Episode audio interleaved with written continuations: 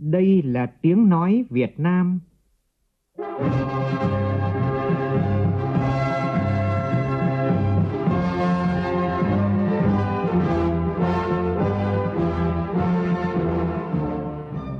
là tiếng nói Việt Nam, phát thanh từ Hà Nội, thủ đô nước Cộng hòa xã hội chủ nghĩa Việt Nam.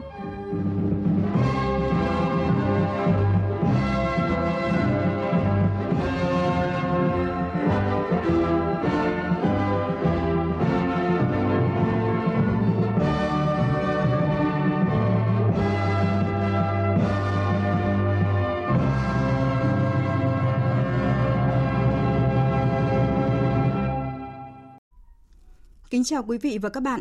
Mời quý vị và các bạn nghe chương trình Thời sự trưa của Đài Tiếng Nói Việt Nam với những tin đáng chú ý sau.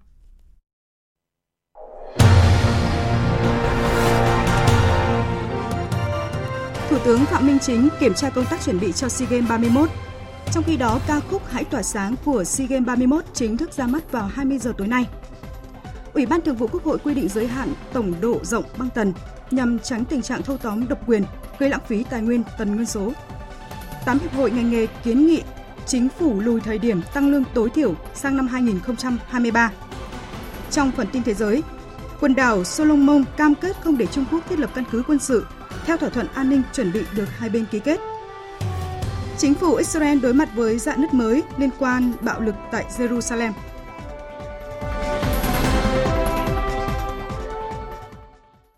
Bây giờ là tin chi tiết. Thưa quý vị, thưa các bạn, Sáng nay, Thủ tướng Chính phủ Phạm Minh Chính đã thăm động viên các vận động viên, huấn luyện viên và kiểm tra công tác tổ chức SEA Games 31 tại Trung tâm Huấn luyện Thể thao Quốc gia Hà Nội và cung thi đấu Điền Kinh trong nhà Mỹ Đình, sân vận động quốc gia Mỹ Đình. Phóng viên Vũ Khuyên đưa tin. Báo cáo với Thủ tướng và đoàn công tác, đại diện Trung tâm huấn luyện thể thao quốc gia Hà Nội cho biết, thời gian qua nhờ tập trung thi công nên đã hoàn thiện được hai trung tâm huấn luyện bắn cung, bắn súng, bảo đảm chất lượng, được chuyên gia đánh giá cao. Trung tâm đang giả soát chuẩn bị đầy đủ các điều kiện phục vụ tốt nhất về ăn ở, chăm sóc y tế cho huấn luyện viên, vận động viên yên tâm tập luyện. Tập thể cán bộ, huấn luyện viên, vận động viên trung tâm sẽ cố gắng thi đấu, đặt quyết tâm cao, đạt mục tiêu giành hơn 100 huy chương ở SEA Games lần này. Nhân dịp này, Thủ tướng Phạm Minh Chính gửi lời động viên và lời chúc tốt đẹp tới toàn thể cán bộ, vận động viên, huấn luyện viên. Tôi biểu dương tinh thần vượt khó để mà tập luyện, để mà thi đấu với một cái thái độ và với một sự cố gắng cao nhất để có được cái thành tích cao nhất có thể. Đây là một cái sự cố gắng rất lớn. Chúng ta nhiệt liệt hoan nghênh các cơ quan có liên quan, các huấn luyện viên và đặc biệt là các vận động viên. Chúc tất cả các bạn, các anh chị em mạnh khỏe, mọi điều may mắn. Thủ tướng nhấn mạnh tinh thần thi đấu hết mình với quyết tâm cao nhất vì màu cờ sắc áo, đồng thời không tạo áp lực cho chính mình vì thành tích, thi đấu với tinh thần thể thao đoàn kết, trung thực, cao thượng. Ngày hội thể thao của Đông Nam Á thì sắp đến rồi. Đất nước ta cũng ờ, rất là vinh dự trong cái điều kiện khó khăn đó. Thì chúng ta cũng đã cố gắng để chúng ta tổ chức tốt nhất trong điều kiện có thể. Cơ quan có liên quan thì phải lo các cái điều kiện thi đấu, tổ chức thi đấu cho thật tốt. Ờ, riêng đối với lại vận động viên và huấn luyện viên, chúng tôi mong anh chị em rồi các cháu cố gắng ở mức cao nhất có thể khắc phục những cái khó khăn, những cái bất cập mà chúng ta đang gặp phải để có một cái thái độ tập luyện, rèn luyện cả tinh thần, thể chất và chuyên môn một cách nghiêm túc và cố gắng hết mình. Thế nhưng mà không vì cái thành tích không vì huân chương mà tạo ra cái áp lực cho chính mình. Chúng ta cứ cái thái độ thi đấu hết mình tập luyện hết mình thi đấu hết mình. Còn thành tích được đến đâu mà mình đã cố gắng hết rồi thì đấy là là thành tích. Chúng ta cũng phải làm một cái nhiệm vụ nữa đó là sứ giả của hòa bình thể hiện cái ờ, tinh thần dân tộc của chúng ta nhưng mà cũng thể hiện cái tinh thần yêu chuộng hòa bình cái văn hóa của dân tộc chúng ta là quan hệ hòa bình hữu nghị với tất cả các dân tộc. Thủ tướng giao cho các cơ quan liên quan tiếp tục nghiên cứu, đề xuất chính sách chung để phát triển và quan tâm hơn nữa đến các vận động viên, huấn luyện viên, đảm bảo điều kiện luyện tập, chế độ đãi ngộ, việc làm, bảo đảm tổng thể hài hòa, phù hợp với điều kiện của đất nước. Trước mắt tạo điều kiện tốt nhất để các vận động viên thi đấu. Đồng thời, Thủ tướng yêu cầu Bộ Văn hóa Thể thao và Du lịch, các cơ quan, các địa phương tiếp tục phối hợp chặt chẽ, bảo đảm tiến độ công tác chuẩn bị SEA Games 31, bảo đảm tổ chức đại hội thành công, an toàn, chuyên nghiệp. Thủ tướng lưu ý các cơ quan và các vận động viên chú ý làm tốt công tác phòng chống dịch, không chủ quan lơ là với dịch bệnh, bảo đảm an toàn dịch bệnh cho đại hội. Thủ tướng nhấn mạnh, SEA Games 31 là cơ hội và điều kiện thuận lợi để thể thao Việt Nam thể hiện bản lĩnh, sức mạnh, giành thành tích nhất toàn đoàn. Đây cũng là dịp để nước chủ nhà vinh dự, tự hào quảng bá hình ảnh và con người Việt Nam với du khách quốc tế. Ban tổ chức SEA Games 31 cho biết, MV ca nhạc ca khúc chính thức của SEA Games 31 Hãy tỏa sáng sẽ chính thức ra mắt vào 20 giờ tối nay.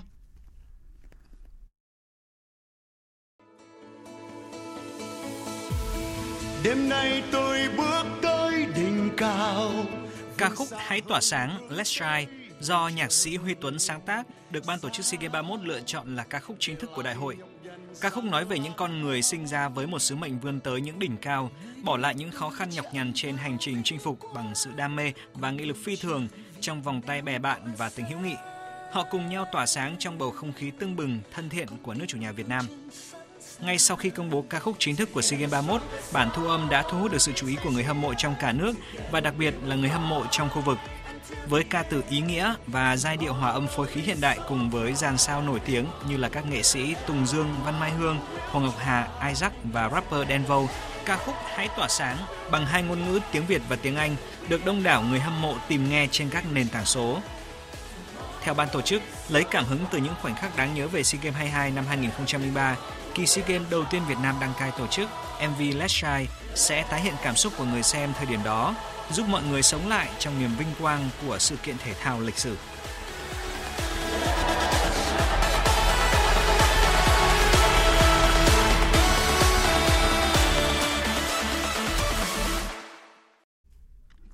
Chương trình Thời sự trưa tiếp tục với những tin quan trọng khác. Tiếp tục chương trình phiên họp thứ 10, sáng nay cho ý kiến về dự án luật sửa đổi bổ sung một số điều của luật tần số vô số vô tuyến điện. Ủy ban Thường vụ Quốc hội đề nghị quy định về giới hạn tổng độ rộng băng tần mà một tổ chức được phép nắm giữ sử dụng để tránh trường hợp xảy ra tình trạng thâu tóm độc quyền, sử dụng không hiệu quả, gây lãng phí tài nguyên tần số. Phóng viên Lại Hoa phản ánh. Thảo luận vấn đề giới hạn tổng độ rộng băng tần mà một số tổ chức doanh nghiệp được phép sử dụng, các đại biểu cho rằng tổng lượng băng thông của băng tần di động là hữu hạn. Doanh nghiệp càng nắm giữ nhiều băng tần di động thì càng có lợi thế cạnh tranh. Nếu không có quy định về giới hạn tổng độ rộng băng tần có thể xảy ra tình trạng một số tổ chức doanh nghiệp sẽ sở hữu quá nhiều tài nguyên viễn thông tần số, làm giảm hoặc thậm chí triệt để tính cạnh tranh của thị trường kinh doanh cung cấp dịch vụ viễn thông. Ủy ban Thường vụ Quốc hội đề nghị cần có quy định về giới hạn tổng độ rộng băng tần mà một tổ chức được phép nắm giữ, sử dụng để tránh trường hợp xảy ra tình trạng thâu tóm độc quyền, sử dụng không hiệu quả gây lãng phí tài nguyên tần số. Chủ tịch Quốc hội Vương Đình Huệ đề nghị. Về tần số vô tuyến điện và quỹ đạo vệ tinh, nó là một loại tài sản công nhưng mà tài sản quốc gia rất là quan trọng. Chủ quyền về số rồi chủ quyền quốc gia về an ninh mạng và giá trị của nó rất lớn do đó cái này vừa phải quản lý rất là chặt chẽ, rất là công khai, rất là minh bạch. Và làm sao đó mà phát huy giá trị tối đa về phát triển kinh tế, phát triển xã hội, quốc phòng an ninh và những cái tình huống cấp bách đột xuất. Và chúng ta xây dựng một cái chính quyền số, xã hội số, nhưng mà lại trong một cái môi trường là hội nhập quốc tế sâu rộng. Và do đó chúng ta cũng phù hợp với thông lệ quốc tế các đại biểu tán thành với quy định việc đấu giá quyền sử dụng đối với những băng tần có giá trị thương mại cao, băng tần thông tin di động mặt đất công cộng như trong dự thảo luật đã thể hiện nhằm đảm bảo tính cạnh tranh minh bạch trong việc cấp phép quyền sử dụng tần số vô tuyến điện. Tuy nhiên đề nghị hoàn thiện lại quy định tại dự án luật theo hướng việc đấu giá quyền sử dụng tần số vô tuyến điện được thực hiện theo quy định của pháp luật về đấu giá tài sản. Thứ trưởng Bộ Tư pháp Phan Chí Hiếu cho rằng Luật đấu giá tài sản thì quy định về trình tự thủ tục đấu giá. Còn điều kiện đấu giá như thế nào, các cái tổ chức cá nhân nào được tham gia đấu giá thì quy định trong các luật chuyên ngành. Và vì vậy nếu xét riêng về trình tự thủ tục đấu giá thì phải áp dụng theo quy định của luật đấu giá tài sản. Cái băng tần vô tuyến điện thì có nhiều đặc thù và nước ngoài thì có cái hình thức đấu giá khá phù hợp. Bộ Tư pháp chúng tôi cũng nhất trí nếu mà cần thiết phải quy định về trình tự thủ tục riêng để đấu giá băng tần thì chúng tôi rất tán thành. Như vậy thì cũng phải sửa cái luật đấu giá tài sản và trình tự thủ tục như thế nào để cố gắng quy định ở trong cái luật tần số vô tuyến điện. Tối qua, Ủy ban Nhân dân tỉnh Bình Định tổ chức lễ kỷ niệm 50 năm ngày giải phóng huyện Hoài Ân. ngày 19 tháng 4 năm 1972, ngày 19 tháng 4 năm 2022. Dự lễ kỷ niệm có Bí thư Trung ương Đảng, trưởng ban tuyên giáo Trung ương Nguyễn Trọng Nghĩa, Phó Chủ tịch nước Võ Thị Ánh Xuân. Tin của phóng viên Thanh Thắng tại miền Trung. Hoài Ân là huyện đồng bằng đầu tiên của khu 5 được giải phóng trong cuộc kháng chiến chống Mỹ cứu nước, đồng thời là một trong những huyện giải phóng hoàn chỉnh trên chiến trường miền Nam trong cuộc tổng tiến công chiến lược năm 1972. Kế thừa và phát huy truyền thống cách mạng, qua 50 năm xây dựng và phát triển, Đảng bộ, chính quyền, dân và quân huyện Hoài Ân luôn đoàn kết vượt qua mọi khó khăn, thử thách để hàn gắn vết thương chiến tranh, phát triển kinh tế xã hội. Trong 10 năm qua, kinh tế của huyện không ngừng phát triển, tốc độ tăng trưởng bình quân hàng năm đạt trên 11%. Cơ cấu kinh tế của địa phương chuyển dịch theo hướng tăng tỷ trọng công nghiệp, thương mại, dịch vụ, giảm dần tỷ trọng nông lâm nghiệp. Đời sống vật chất và tinh thần của nhân dân trong huyện được cải thiện, tỷ lệ hộ nghèo giảm còn 4,32%. Tại lễ kỷ niệm, Bí thư Trung ương Đảng, trưởng ban tuyên giáo Trung ương Nguyễn Trọng Nghĩa mong muốn địa phương tiếp tục thực hiện thắng lợi các mục tiêu phát triển kinh tế xã hội. Tiếp tục phát huy tinh thần đoàn kết, truyền thống văn hóa, lịch sử và cách mạng tốt đẹp của quê hương, khai thác tốt tiềm năng, thế mạnh của địa phương, tranh thủ mọi nguồn lực, phấn đấu thực hiện thắng lợi nhiệm vụ phát triển kinh tế xã hội năm 2022 và các mục tiêu phương hướng, nhiệm vụ của nghị quyết Đại hội Đảng bộ tỉnh và Đại hội Đảng bộ huyện đã đề ra, góp phần thực hiện thắng lợi nghị quyết Đại hội lần thứ 13 của Đảng.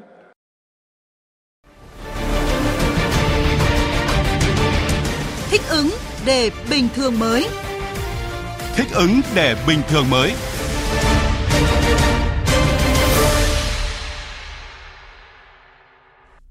Thưa quý vị, thưa các bạn, theo thố số liệu thống kê của Bộ Y tế, tính đến hết ngày 17 tháng 4, cả nước đã tiêm được 12.414 liều, tức là mỗi một vaccine phòng COVID-19 cho trẻ từ 5 đến 11 tuổi.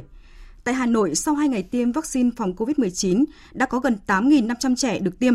Hiện chưa ghi nhận trường hợp nào phản ứng bất thường. Tại thành phố Hồ Chí Minh, trong ngày đầu tiên triển khai tiêm chủng cũng chưa ghi nhận trường hợp tai biến nặng nào xảy ra. và trong ngày hôm nay, thành phố Hồ Chí Minh tiếp tục tiêm ngừa COVID-19 cho học sinh lớp 6 độ tuổi dưới 12. Dự kiến nhiều quận huyện và thành phố Thủ Đức sẽ hoàn thành tiêm cho trẻ lớp 6 trong ngày hôm nay và tiếp tục tiêm cho học sinh lớp 4, 5 trong những ngày tới. Phóng viên Kim Dung thường trú tại thành phố Hồ Chí Minh đưa tin. Tại trường Trung học cơ sở Bình Triều, phường Bình Triều, thành phố Thủ Đức, hôm nay là ngày cuối cùng triển khai tiêm ngừa cho học sinh lớp 6 dưới 12 tuổi với khoảng 100 em. Bác sĩ Nguyễn Ngọc Mỹ, Phó trạm trưởng phụ trách điều hành trạm y tế Bình Triều cho biết, trong 3 ngày thực hiện tiêm cho trẻ, chưa phát hiện trường hợp diễn biến bất thường sau tiêm, chỉ có một số học sinh có biểu hiện mệt sau tiêm do hồi hộp lo lắng, sợ tiêm. Sau khi nằm nghỉ, các bé đã khỏe và được phụ huynh đón về chăm sóc.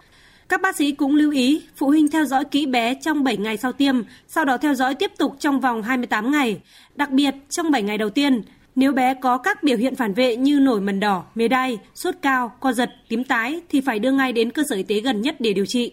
Tại phường Bình Triều có hai đội tiêm, gồm lực lượng y tế cơ hữu của trạm y tế phường, đội ngũ công nghệ thông tin của phường và đội cấp cứu của bệnh viện thành phố Thủ Đức, phụ trách hỗ trợ liên phường đối với khu vực lân cận. Bác sĩ Nguyễn Ngọc Mỹ cho biết Đoàn tiêm đã có đi khảo sát trước và trường cũng sắp xếp phòng theo quy định một chiều của quá trình tiêm chủng. Trường cũng tạo điều kiện là có đủ các phòng, sẽ xây vòng các lớp nào mà tiêm ngày hôm đó thì sẽ được nghỉ cả ngày. Cho nên có phòng trống để trường trưng dụng cho đoàn tiêm thực hiện buổi tiêm. Theo kế hoạch, từ ngày mai, Hải Dương cũng bắt đầu triển khai tiêm chiến dịch vaccine phòng COVID-19 cho trẻ từ 5 đến dưới 12 tuổi, tiêm cho học sinh lớp 6 trước. Theo Cục Y tế Dự phòng Bộ Y tế, cả nước có khoảng 11 triệu 800 nghìn trẻ trong nhóm tuổi từ 5 đến dưới 12 tuổi, trong đó có khoảng 8 triệu 200 nghìn trẻ chưa mắc COVID-19.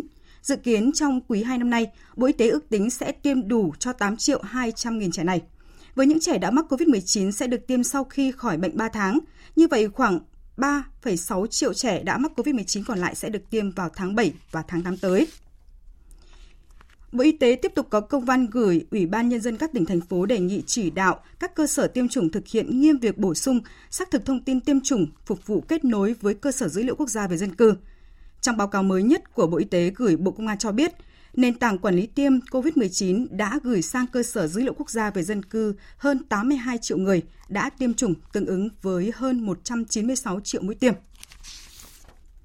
Thưa quý vị, thưa các bạn, từ hôm nay đến ngày 24 tháng 4 này, Bộ Công Thương phối hợp với Ủy ban Nhân dân các tỉnh, thành phố, trực thuộc Trung ương, các cơ quan, tổ chức và doanh nghiệp triển khai tuần lễ Thương hiệu Quốc gia Việt Nam 2022 nhân ngày Thương hiệu Việt Nam 20 tháng 4 năm nay. Phóng viên Xuân Lan đưa tin. Năm 2021, giá trị thương hiệu quốc gia Việt Nam tiếp tục tăng 21,6% so với năm 2020, từ 319 tỷ đô la Mỹ lên 388 tỷ đô la Mỹ, đi ngược với xu hướng sụt giảm trên toàn cầu. Bộ Công Thương với vai trò được chính phủ giao là cơ quan quản lý chương trình thương hiệu quốc gia Việt Nam đã đang và sẽ tiếp tục đồng hành cùng cộng đồng doanh nghiệp Việt Nam trong công tác xây dựng và phát triển thương hiệu sản phẩm, hỗ trợ cho các doanh nghiệp Việt Nam nâng tầm vị thế, chắp cánh bay xa. Lễ khai mạc Tuần lễ thương hiệu quốc gia Việt Nam và Diễn đàn Quốc tế Thương hiệu Việt Nam 2022 sẽ diễn ra vào ngày 20 tháng 4 tại Hà Nội theo hình thức trực tiếp và trực tuyến. 8 hiệp hội ngành hàng đã kiến nghị các bộ lùi thời gian tăng lương tối thiểu vùng sang năm 2023 thay vì ngày 1 tháng 7 năm nay theo quyết định của Hội đồng Tiền lương Quốc gia. Tin cụ thể cho biết. Ngày 12 tháng 4 vừa qua, Hội đồng Tiền lương Quốc gia đã họp và chốt đề xuất tăng lương tối thiểu vùng từ ngày 1 tháng 7 năm nay ở mức 6%. Trước đề xuất của Hội đồng Tiền lương Quốc gia, một số hiệp hội nhận thấy thời điểm áp dụng tăng lương tối thiểu vùng từ mùng 1 tháng 7 năm nay sẽ khiến các doanh nghiệp gặp rất nhiều khó khăn. 8 hiệp hội, gồm Hiệp hội Doanh nghiệp Nhật Bản tại Việt Nam, Hiệp hội Chế biến và Xuất khẩu Thủy sản Việt Nam, Hiệp hội Dệt may Việt Nam, Hiệp hội Doanh nghiệp Điện tử Việt Nam, Hội Lương thực Thực phẩm Thành phố Hồ Chí Minh, Hiệp hội Gỗ và Lâm sản Việt Nam, Hiệp hội Nhựa Việt Nam, Hiệp hội các nhà sản xuất xe máy Việt Nam đã có công văn gửi tới Thủ tướng Chính phủ kiến nghị áp dụng tăng lương tối thiểu vùng từ ngày 1 tháng 1 năm 2023. Trong kiến nghị gửi Thủ tướng, các hiệp hội nêu lý do trong hai năm qua, dịch COVID-19 bùng phát đã tác động nghiêm trọng đến doanh nghiệp. Việc lùi thời điểm áp dụng tăng lương tối thiểu vùng sẽ giúp các doanh nghiệp có thời gian chuẩn bị tốt nhất. Cùng với đó, nếu tăng lương vào đầu tháng 7, các doanh nghiệp khó xoay sở kịp do thời điểm đã đến quá gần. Tất cả phương án sản xuất, tài chính và đơn hàng của doanh nghiệp đều được xây dựng từ cuối năm trước, không thể tăng giá bán để bù đắp chi phí. Các hiệp hội cũng cho rằng tăng lương thời điểm giữa năm như tháng 7 này sẽ đẩy doanh nghiệp vào tình huống vô cùng khó khăn.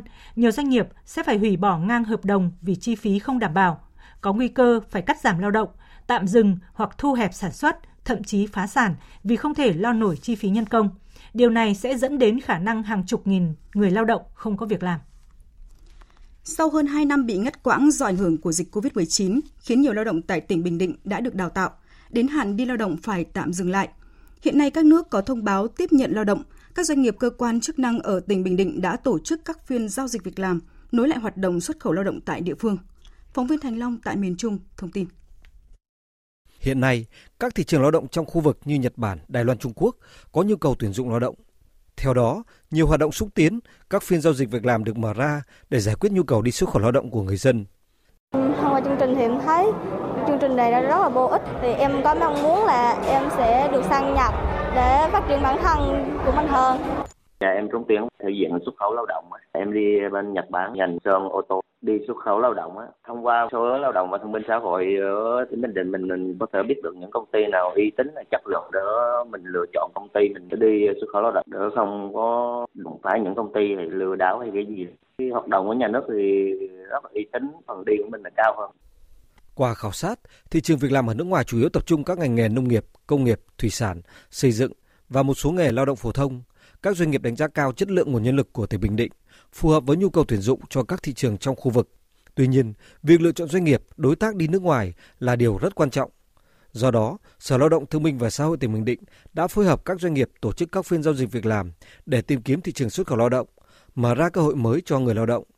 Ông Đặng Văn Phụng, Phó Giám đốc Sở Lao động Thương binh và Xã hội tỉnh Bình Định cho biết, năm nay, tỉnh Bình Định phấn đấu đưa 700 lao động đi làm việc ở nước ngoài theo hợp đồng, góp phần tạo việc làm cho 28.000 lao động trong tỉnh, theo nghị quyết Hội đồng Nhân dân tỉnh đề ra.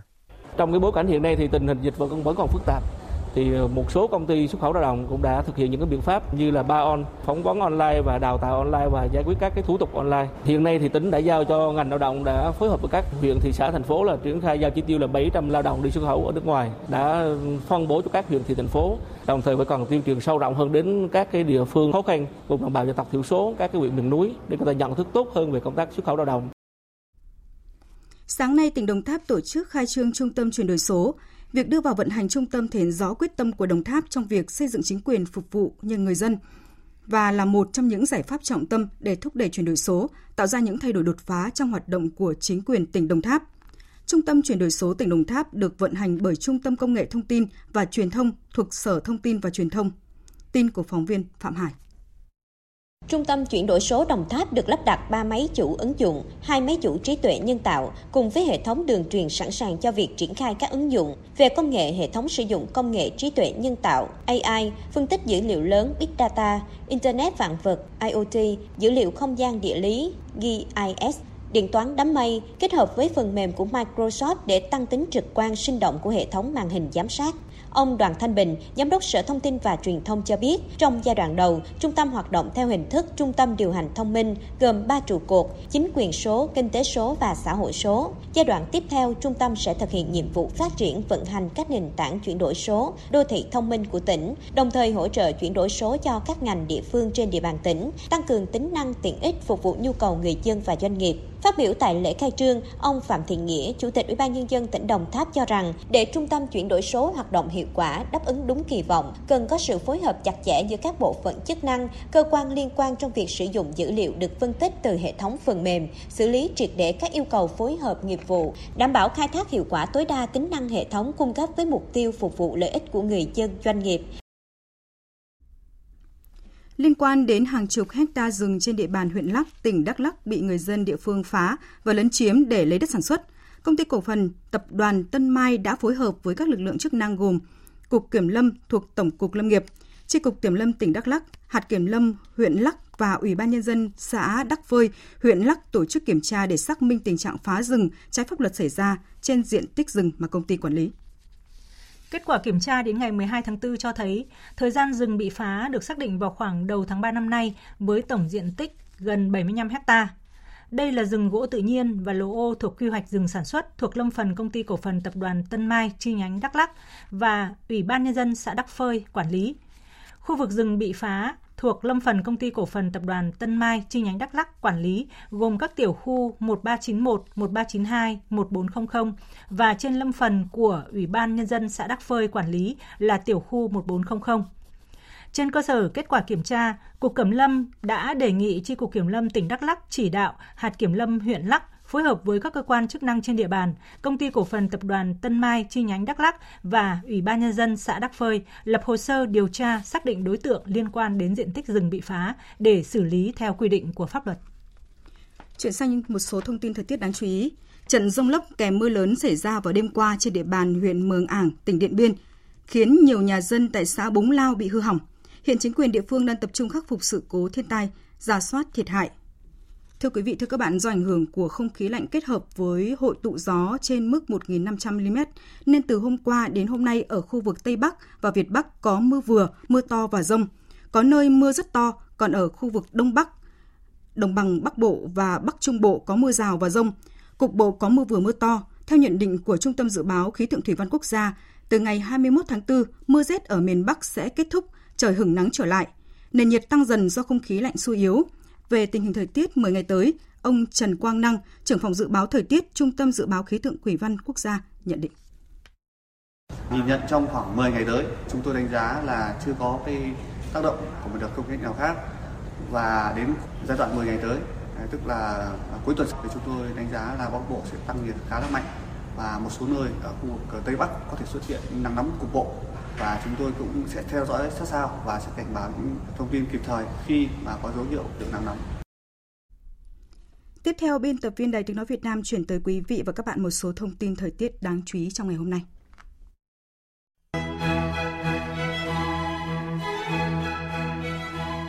Thưa quý vị và các bạn, theo Trung tâm Dự báo Khí tượng Thủy văn, chiều và đêm nay, không khí lạnh tiếp tục ảnh hưởng đến các nơi khác ở khu vực Tây Bắc Bộ và một số nơi khác ở Trung Trung Bộ.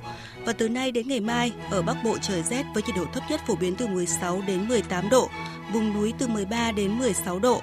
Ở Bắc Trung Bộ trời lạnh với nhiệt độ thấp nhất từ 18 đến 20 độ. Khu vực Hà Nội hôm nay có lúc có mưa, mưa rào, trời rét với nhiệt độ thấp nhất phổ biến từ 16 đến 18 độ, Do ảnh hưởng của không khí lạnh nên ngày và đêm nay ở khu vực Tây Bắc Bộ có mưa vừa, mưa to và rông, có nơi mưa rất to. Các nơi khác ở Bắc Bộ và Bắc Trung Bộ ngày hôm nay có mưa, mưa rào và rông, cục bộ có mưa vừa, mưa to.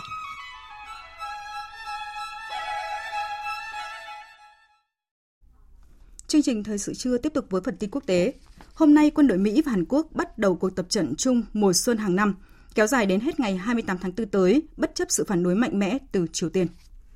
Quân đội Hàn Quốc cho biết mục đích của cuộc tập trận lần này nhằm tăng cường khả năng phòng thủ, nâng cao khả năng sẵn sàng hoạt động và khả năng ứng phó với các tình huống khác nhau của quân đội Mỹ và Hàn Quốc. Do đó, nội dung cuộc tập trận sẽ tiến hành mô phỏng các phương thức phản ứng đối với nhiều tình huống có thể xảy ra trên bán đảo Triều Tiên. Hôm qua, Triều Tiên đã đưa ra một tuyên bố nhấn mạnh rằng tất cả những hành động mang tính gây hấn, khiêu khích và phá hoại hòa bình trên bán đảo Triều Tiên đều sẽ phải trả giá. Chính phủ Australia cho biết quần đảo Solomon đã cam kết không cho phép Trung Quốc thiết lập căn cứ quân sự theo thỏa thuận an ninh chuẩn bị được hai bên ký kết. Tin của phóng viên Hữu Tiến, thường trú tại Australia theo dõi khu vực châu Đại Dương. Trả lời phỏng vấn của hãng truyền thông ABC của Australia vào tối qua, Ngoại trưởng Australia Marise Payne khẳng định đảm bảo từ chính quyền Solomon là rất quan trọng. Đây là kết quả của các cuộc thảo luận song phương giữa các quan chức cấp cao của hai bên, trong đó có Thủ tướng Scott Morrison và Thủ tướng Sogavare. Vào cuối tháng trước, trên mạng xã hội lan truyền một bản nháp thỏa thuận an ninh giữa Solomon và Trung Quốc. Trong đó có nội dung cho phép các tàu quân sự của Trung Quốc thường xuyên xuất hiện tại quốc gia Thái Bình Dương này và Trung Quốc cũng có thể điều binh sĩ và cảnh sát đến để bảo vệ các lợi ích của nước này tại Solomon. Bản dự thảo còn yêu cầu các bên tham gia không tiết lộ nội dung thỏa thuận. Chính phủ Solomon cho biết các quan chức của nước này và Trung Quốc đã ký tắt thỏa thuận an ninh và khẳng định Solomon sẽ không cho phép bất cứ quốc gia nào được đặt căn cứ quân sự. Tuy nhiên, Mỹ, Australia, New Zealand và một số quốc gia Thái Bình Dương cho rằng việc Solomon ký thỏa thuận an ninh với Trung Quốc và Trung Quốc gia tăng hiện diện quân sự tại một địa điểm chỉ cách Australia khoảng 2.000 km sẽ gây mất ổn định an ninh và có thể dẫn đến nguy cơ quân sự hóa trong khu vực. Đụng độ giữa cảnh sát Israel và người Palestine đã tái diễn tại khu đền thờ Al-Aqsa hay còn gọi là núi đền tại thành cổ Jerusalem sau đụng độ nghiêm trọng trước đó hai ngày. Thế giới tiếp tục quan ngại về diễn biến tình hình bao gồm cả các nước Ả Rập mới bình thường hóa quan hệ, Israel. Diễn biến này cũng đang đẩy chính phủ Liên minh Israel đứng trước nguy cơ đổ vỡ khi một đảng Ả Rập đóng băng tư cách thành viên và cân nhắc rút khỏi. Tổng hợp của biên tập viên Đình Nam. Cuối tuần qua, người Hồi giáo đón tháng lễ Ramadan, tín đồ do Thái giáo đón lễ vượt qua và người Cơ đốc giáo đón lễ phục sinh. Ba ngày lễ lớn của ba nền tôn giáo lớn diễn ra trùng thời điểm khiến hàng chục nghìn người đổ về thánh địa Jerusalem, vốn được coi là cái nôi của tôn giáo. Tuy nhiên, căng thẳng đã diễn ra từ ngày 15 tháng 4 và tái diễn trong ngày hôm qua. Tín đồ đạo hồi đã ném gạch đá vào người Do Thái cầu nguyện lân cận, tấn công xe buýt chở họ khi đi qua khu đền thờ. Chúng tôi bị buộc rời khỏi nhà thờ Hồi giáo Al-Aqsa sau buổi cầu nguyện bình minh. Sau đó, những người định cư Do Thái bắt đầu bước vào.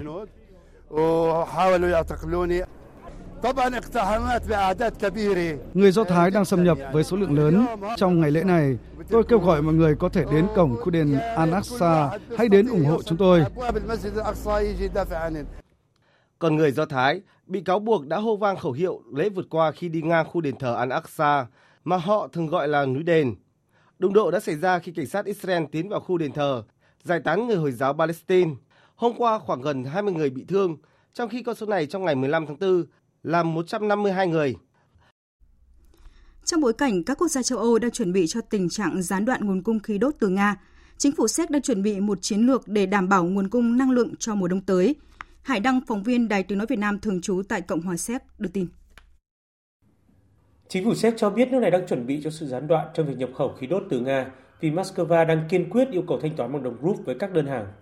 Cộng hòa Séc cũng như đa số các quốc gia châu Âu phụ thuộc rất nhiều vào nhập khẩu khí đốt từ Nga và nước này chỉ sản xuất được 2% lượng khí đốt tiêu thụ trong nước. Trong trường hợp khẩn cấp, chính phủ sẽ ưu tiên đảm bảo các hoạt động của cơ sở hạ tầng cơ bản và cung cấp nhiệt cho các hộ gia đình. Đây sẽ là đối tượng cuối cùng bị ảnh hưởng bởi các biện pháp cắt giảm tiêu thụ khí đốt. Bộ Công Thương Séc cho biết, quốc gia này có trữ lượng khí đốt đáp ứng nhu cầu sử dụng khoảng 30 đến 90 ngày và đại diện bộ này cũng đã lên tiếng chấn an người dân rằng hiện tại tất cả các nguồn cung cấp năng lượng đều ổn định và đáp ứng được trong một vài tháng tới. Trước đó, Tổng thống Nga Vladimir Putin đã ký một sắc lệnh nêu rõ Nga sẽ chỉ cung cấp khí đốt cho Cộng hòa Séc và các quốc gia không thân thiện nếu chấp nhận các khoản thanh toán bằng đồng rúp và các nước sẽ phải mở tài khoản bằng đồng rúp cho ngân hàng Gazprombank hoặc có nguy cơ bị cắt. Về dịch COVID-19, gần 50.000 nhân viên y tế của Trung Quốc đã được điều đến Thượng Hải, trong khi số ca COVID-19 ở đây vẫn duy trì ở mức trên 20.000 trường hợp và đã có ca tử vong đầu tiên ở thành phố này. Phóng viên Bích Thuận, thường trú tại Bắc Kinh, đưa tin. Theo Ủy ban Y tế thành phố Thượng Hải, ba trường hợp tử vong do COVID-19 tại đây đều là người cao tuổi và có các bệnh nền nặng. Đây cũng là những trường hợp tử vong đầu tiên được báo cáo trong đợt dịch này. Số các bệnh cộng đồng ở Thượng Hải đang giảm dần nhưng vẫn ở mức cao hiếm thấy tại Trung Quốc. Dữ liệu thống kê của Ủy ban Y tế Quốc gia vừa công bố sáng nay 18 tháng 4 cho thấy nước này đã báo cáo hơn 2.700 ca COVID-19 có triệu chứng và hơn 20.600 trường hợp không triệu chứng trong cộng đồng ngày 17 tháng 4. Trong đó, Thượng Hải chiếm đa số với hơn 2.400 ca có triệu chứng và gần 20.000 trường hợp không triệu chứng. Trong một chương trình của truyền hình Trung ương Trung Quốc mới đây, bà Tôn Xuân Lan, Phó Thủ tướng Trung Quốc cho biết, gần 50.000 nhân viên y tế và lực lượng xét nghiệm trên toàn quốc đã được huy động đến Thượng Hải, giúp thành phố này đạt được kết quả mang tính giai đoạn trong cuộc chiến chống dịch bệnh. Chỉ số lây lan tại đây đã giảm từ 2,27 thời kỳ đầu xuống 1,23 hiện nay. Thời sự VOV, nhanh, tin cậy, hấp dẫn. Thưa quý vị và các bạn, ngày 18 tháng 4 hàng năm là dịp để chính quyền, các cấp, các tổ chức xã hội, các tổ chức của người khuyết tật thực hiện nhiều hoạt động vì người khuyết tật với mục đích khuyến khích sự tham gia của người khuyết tật vào các lĩnh vực của đời sống xã hội, nhằm nâng cao chất lượng đời sống, đảm bảo sự hòa nhập bình đẳng cho cộng đồng người khuyết tật Việt Nam. Năm nay, Ngày Người Khuyết tật Việt Nam diễn ra trong bối cảnh cả nước đang tìm kiếm các giải pháp để thích ứng với đại dịch COVID-19 và phục hồi các hoạt động kinh tế xã hội.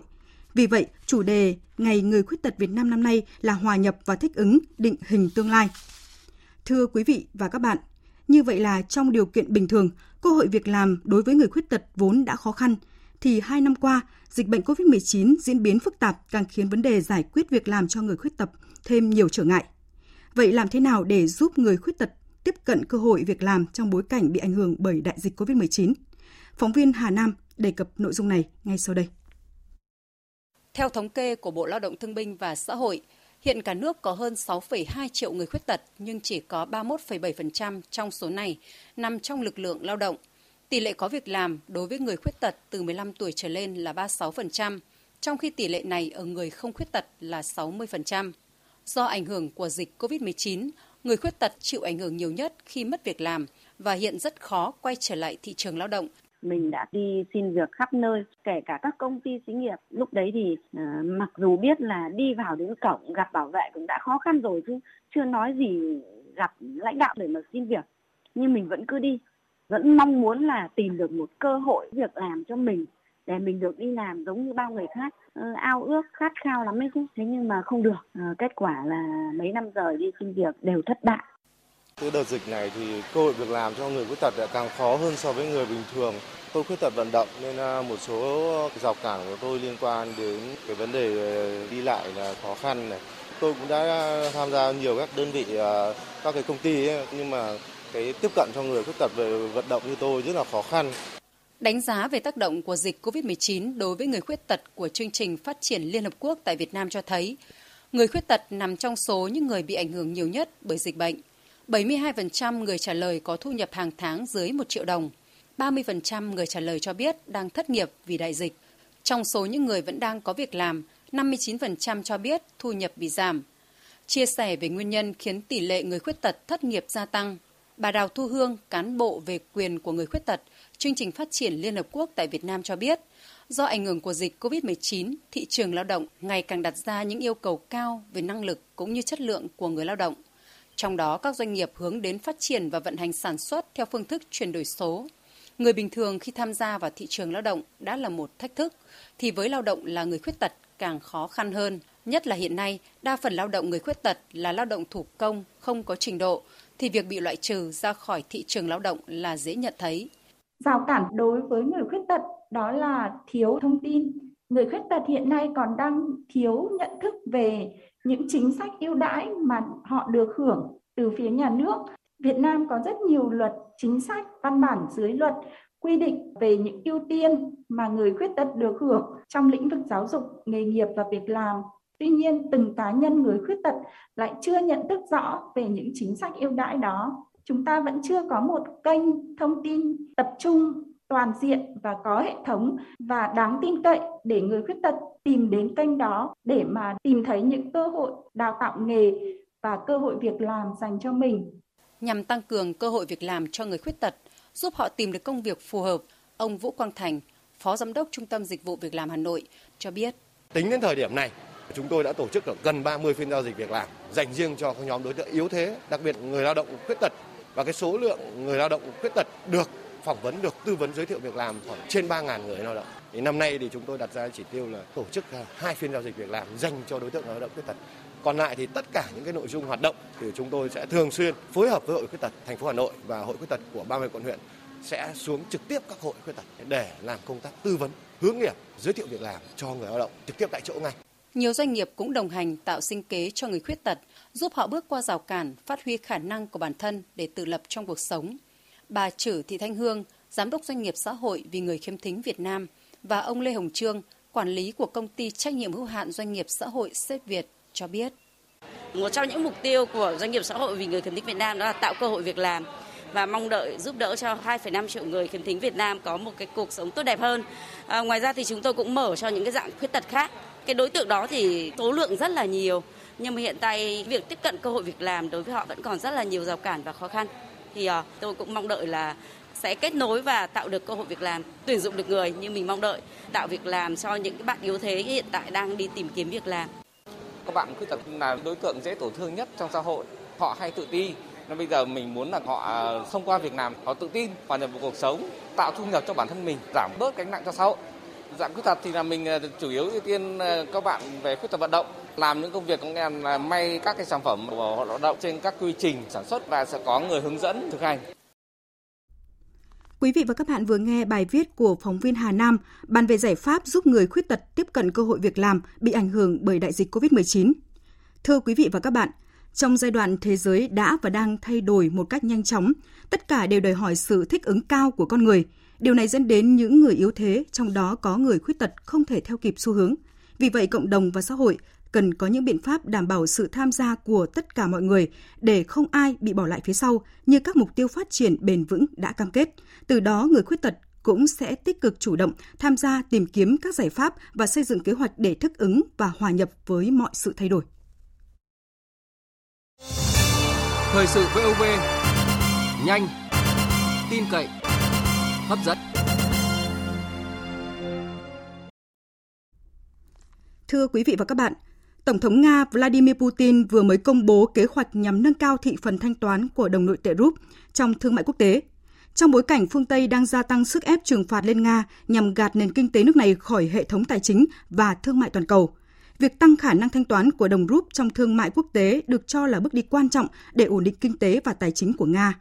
Tuy nhiên, kế hoạch này của Nga dự kiến sẽ không dễ dàng bởi để một đồng nội tệ được chấp nhận rộng rãi trong giao dịch quốc tế, rất cần có sự sẵn sàng của các đối tác. Biên tập viên Thúy Ngọc và anh Tú sẽ giúp chúng ta hiểu rõ vấn đề này ngay sau đây.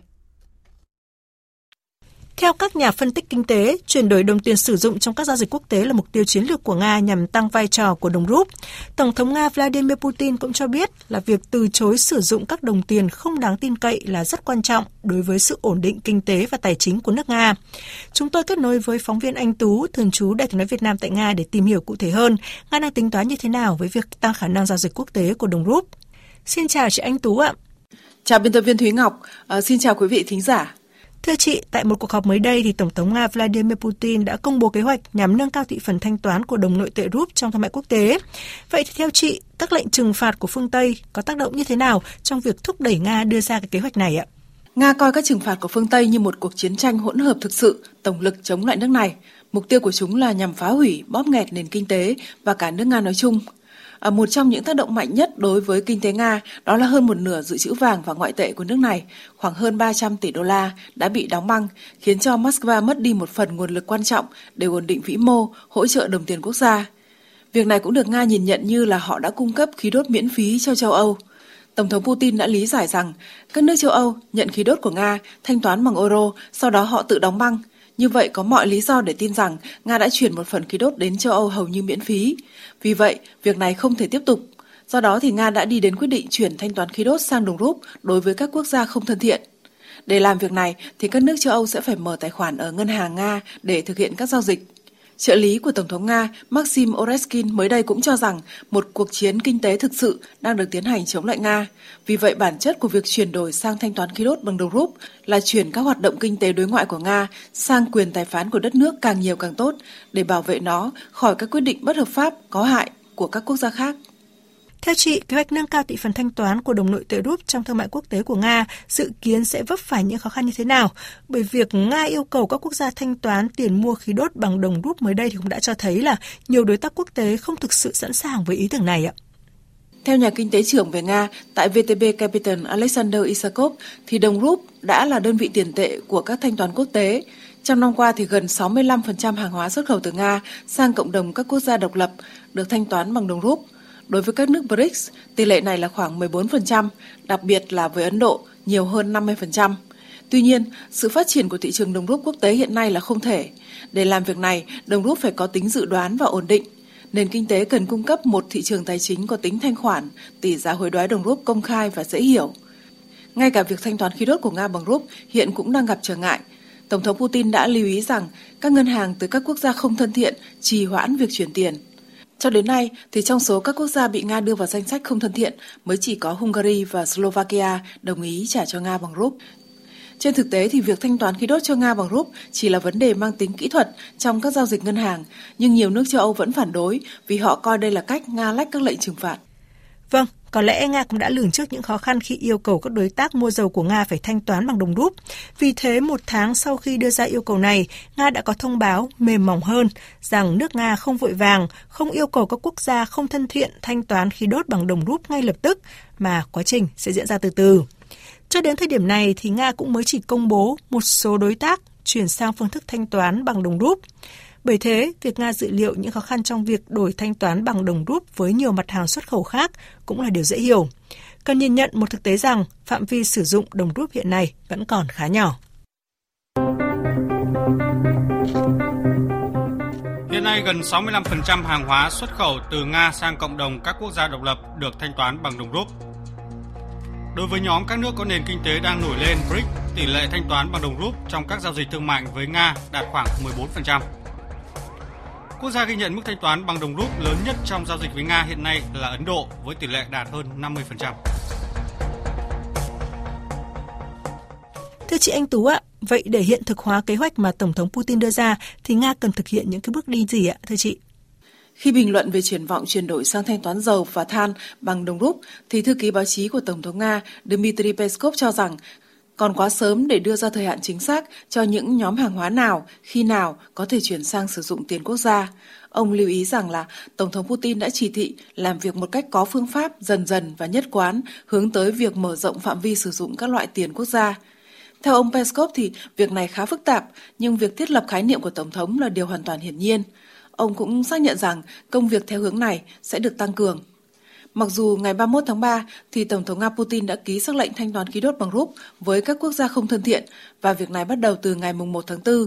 Nhưng như ông Peskov đã từng giải thích, điều đó không có nghĩa là các nước phải ngay lập tức thanh toán cho Nga từ ngày 1 tháng 4. Còn Phó Thủ tướng Nga Alexander Novak mới đây cho biết là các khoản thanh toán cho khí đốt cung cấp vào tháng 4 được trả khác nhau, chủ yếu là thanh toán vào tháng 5. Vì vậy thì trong tháng 5, Nga mới biết chắc chắn việc thanh toán bằng rúp sẽ được thực hiện như thế nào, những quốc gia nào sẽ đồng ý và những quốc gia nào từ chối. Có lẽ là trên cơ sở này thì Nga mới có thể tính toán cho những bước đi tiếp theo trong việc tăng thị phần thanh toán bằng rúp trong thương mại quốc tế. Xin cảm ơn chị Anh Tú với những thông tin vừa rồi. Thưa quý vị và các bạn, một trong những lý do các quốc gia trên thế giới, bao gồm cả Nga, nắm giữ hàng trăm tỷ đô la trong quỹ dự trữ của Ngân hàng Trung ương hoặc là quỹ tài sản, đó là ra đồng đô la là tiền tệ mặc định trên thị trường và thương mại toàn cầu. Tuy nhiên, với lệnh trừng phạt của Mỹ và các nước phương Tây, Nga đã bị loại khỏi hệ thống giao dịch bằng đồng đô la. Vì vậy, nước này cần phải tìm cách để tự duy trì sự ổn định của nền kinh tế và tài chính quốc gia. Tuy nhiên, thì như người phát ngôn Điện Kremlin Dmitry Peskov đã thừa nhận, hiện còn quá sớm để đưa ra thời hạn và các chi tiết cụ thể liên quan đến vấn đề này vì đây là công việc khá phức tạp đòi hỏi sự chuyển đổi đồng bộ của cả hệ thống. Trước mắt, Nga sẽ tập trung vào chuẩn bị cho thị trường tiền tệ trong nước nhằm đáp ứng sự chuyển đổi này. Theo đó, mọi đồng tiền nước ngoài có thể tự do trao đổi với đồng rúp của Nga. Tiếp theo là trang tin đầu tư tài chính và bản tin thể thao.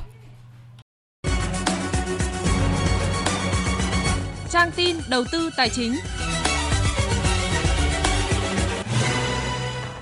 Thưa quý vị và các bạn, giá vàng trong nước và thế giới tăng trở lại trong phiên đầu tuần. Công ty vàng bạc đá quý Sài Gòn đang niêm yết giá vàng mua vào ở mức 69 triệu 350 000 đồng một lượng, bán ra là 69 triệu 950 000 đồng một lượng, tăng 200 000 đồng ở cả chiều mua và chiều bán. Sáng nay, công ty vàng bạc đá quý Bảo Tín Minh Châu niêm yết giá vàng theo trạng thái tăng ở mức mua vào là 56 triệu 380 000 đồng, bán ra 57 triệu 30 000 đồng một lượng. Còn trên thị trường thế giới, giá vàng đang được niêm yết trên sàn Kitco là 1.984,8 đô la Mỹ một ounce. Sáng nay, Ngân hàng Nhà nước công bố tỷ giá trung tâm của đồng Việt Nam với đô la Mỹ ở mức 23.107 đồng đổi một đô la Mỹ. Với biên độ cộng trừ 3%, tỷ giá trần mà các ngân hàng áp dụng hôm nay là 23.880 đồng một đô la Mỹ và tỷ giá sàn là 22.413 đồng một đô la Mỹ. Tiếp theo là thông tin diễn biến trên thị trường chứng khoán. Áp lực bán mạnh vẫn diễn ra trên diện rộng khiến thị trường chìm trong sắc đỏ và chỉ số VN Index thủng mốc 1.450 điểm. Tuy nhiên, nhóm cổ phiếu thủy sản vẫn chưa giảm nhiệt với các mã đua nhau tăng trần. Bên cạnh nhóm cổ phiếu bất động sản và các cổ phiếu mang tính chất đầu cơ cao chưa thoát khỏi áp lực bán mạnh, nhóm cổ phiếu blue chip cũng không nằm ngoài xu hướng tiêu cực chung. Kết thúc phiên giao dịch sáng nay, VN Index giảm 22,94 điểm, đạt 1.435,62 điểm. HN Index giảm 10,49 điểm, đạt 405,72 điểm. Đầu tư tài chính biến cơ hội thành hiện thực. Đầu tư tài chính biến cơ hội thành hiện thực. Thưa quý vị và các bạn, với tỷ lệ sử dụng thẻ tín dụng còn ở mức thấp, các chuyên gia cho rằng Việt Nam là một thị trường tiềm năng cho việc phát triển các sản phẩm thẻ, góp phần thúc đẩy thanh toán không dùng tiền mặt và thực hiện chiến lược phổ cập tài chính toàn diện ở Việt Nam. Trong 5 năm, từ năm 2017 đến năm 2021, số lượng thẻ tín dụng nội địa đạt mức tăng trưởng bình quân là hơn 23% một năm, cao hơn thẻ tín dụng quốc tế là 17% một năm.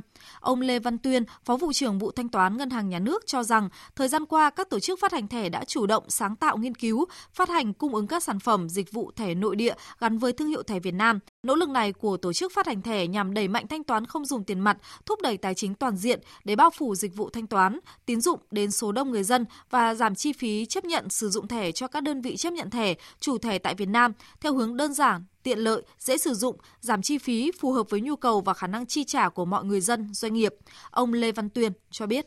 Hiện tất cả các tổ chức phát hành thẻ đã phát hành thẻ tín dụng nội địa theo tiêu chuẩn cơ sở về thẻ chip nội địa và đảm bảo các yêu cầu an toàn bảo mật cho khách hàng trong quá trình sử dụng thẻ, gia tăng các tiện ích sử dụng thẻ trong một hệ sinh thái đa dạng, ờ, thanh toán giao thông công cộng nhanh chóng và thuận tiện, trả tiền xe buýt điện và metro trong tương lai.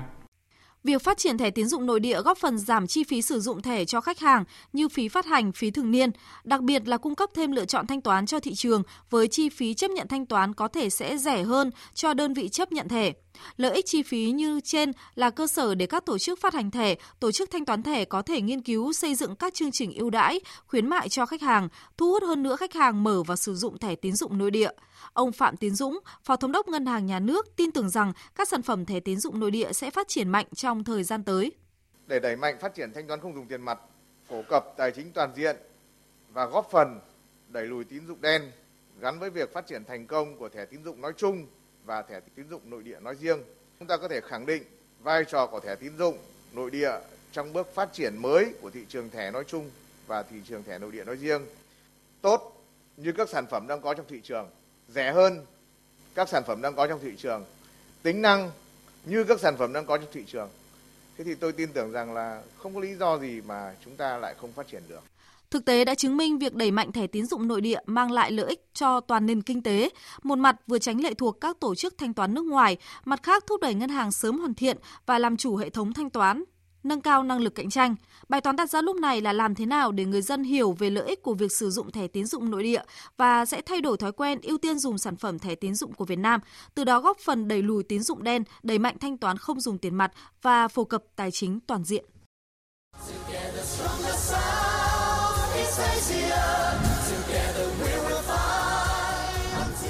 Hướng tới SEA Games 31 Hướng tới SEA Games 31 Thưa quý vị và các bạn, nằm trong kế hoạch chuẩn bị cho SEA Games 31, đội tuyển U23 Việt Nam sẽ có hai trận đấu giao hữu với đội tuyển U20 Hàn Quốc vào ngày 19 và 22 tháng 4 trên sân Việt Trì, Phú Thọ và sân Hàng Đẫy, Hà Nội. Hôm qua, đội tuyển U23 Việt Nam đã có buổi tập làm quen sân Việt Trì. Nội dung của buổi tập chủ yếu tạo cảm giác bóng cho các cầu thủ, đến 30 phút là những bài chiến thuật, di chuyển cự ly phòng ngự, triển khai bóng trực diện và dứt điểm từ xa. Trong buổi tập này, huấn luyện viên Park Hang-seo tham gia cùng các cầu thủ và tạo không khí vui tươi. Cũng nhằm chuẩn bị cho SEA Games 31, các tay vợt của đội tuyển cầu lông vừa tham dự giải vô địch các tay vợt cầu lông xuất sắc quốc gia 2022 diễn ra từ ngày 11 đến ngày 17 tháng 4 tại nhà thi đấu tỉnh Bắc Giang. Đây cũng là địa điểm tổ chức môn cầu lông SEA Games 31.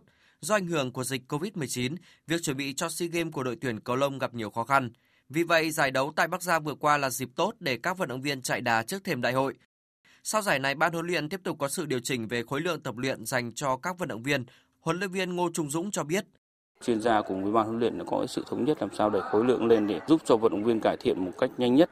Giáo án hiện tại thì chúng tôi cũng căn cứ vào từng cái buổi tập luyện vào hai buổi một ngày và chúng tôi sẽ tập luyện từ thứ hai cho đến thứ bảy. Một ngày chúng tôi tập luyện trung bình từ 5 cho đến 6 tiếng. Đội tuyển cầu lông Việt Nam chỉ đặt mục tiêu phần đấu có huy chương tại SEA Games 31, trong đó các nội dung của nữ được kỳ vọng sẽ tạo nên bất ngờ ở đấu trường này. Sau tấm huy chương vàng giành được tại SEA Games năm 2003, cầu mây nữ Việt Nam chưa tái lập được thành tích này tại các kỳ đại hội sau đó. Tại đại hội trên sân nhà lần này, đội tuyển cầu mây nữ nước ta đặt mục tiêu tái lập thành tích của 19 năm về trước. SEA Games 31, đội tuyển cầu mây nữ Việt Nam có lực lượng là sự kết hợp giữa những vận động viên kỳ cựu và những nhân tố trẻ giàu tiềm năng. Hiện tại, ban huấn luyện đã lựa chọn được bộ khung tối ưu để tranh tài tại đại hội. Đội tuyển cầu mây nữ quốc gia hiện có 4 vận động viên tấn công, trong đó Dương Thị Xuyên sẽ thi đấu chủ lực. Cô chia sẻ. Em nghĩ là tốc độ sức mạnh của em em đã khá là nhanh rồi đấy. Cái lực của em mạnh thì người ta bắt sẽ bị trực choạc và khó. Mới là em lái được nhiều điểm hơn. Ngoài vận động viên kỳ cựu Dương Thị Xuyên, đội tuyển cầu mây nữ Việt Nam còn có những nhân tố tiềm năng khác. Huấn luyện viên Trần Thị Vui cho biết. Hiện nay là có thêm 3 bạn là vận động viên mới, thì trong đó có bạn Trần Thị Ngọc Yến là mới 18 tuổi, có kỹ thuật rất là tốt và cái tố chất chiều cao và đây là nhân tố mà cũng sẽ hy vọng bạn thể hiện được cái khả năng ở SEA Games này. Tại SEA Games 31, điền kinh Việt Nam đặt mục tiêu giành từ 15 đến 17 huy chương vàng và một trong những vận động viên được kỳ vọng giành thành tích cao nhất có Quách Thị Lan. Tại SEA Games 30 tổ chức ở Philippines, Quách Thị Lan giành được hai huy chương vàng, một huy chương bạc, một huy chương đồng. Tuy nhiên hai tấm huy chương vàng đều ở nội dung thi đấu đồng đội, chạy 4 x 400m tiếp sức hỗn hợp và 4 x 400m tiếp sức nữ. Tại SEA Games 31, Quách Thị Lan đang rất quyết tâm sẽ giành được huy chương vàng cá nhân. Các kỳ SEA Games trước, Lan chưa giành được huy chương vàng cá nhân nào, cho nên trong kỳ SEA Games lần này, Lan cũng có đặt mục tiêu cho bản thân mình đấy chính là giành được cái huy chương vàng cá nhân tại SEA Games.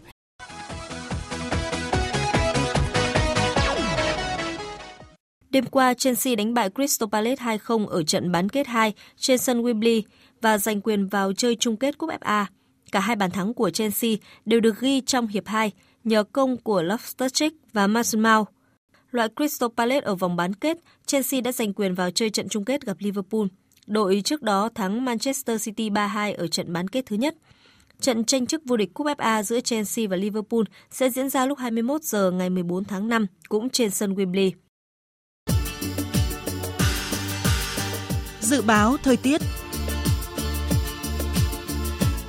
Mời quý vị và các bạn nghe dự báo thời tiết chiều và đêm nay.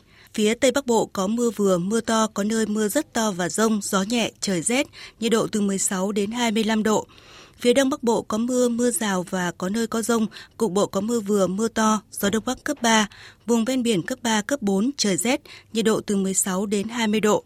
Khu vực từ Thanh Hóa đến Thừa Thiên Huế có mưa, mưa rào và có nơi có rông, gió Bắc đến Tây Bắc cấp 3, phía Bắc trời lạnh, nhiệt độ từ 19 đến 28 độ.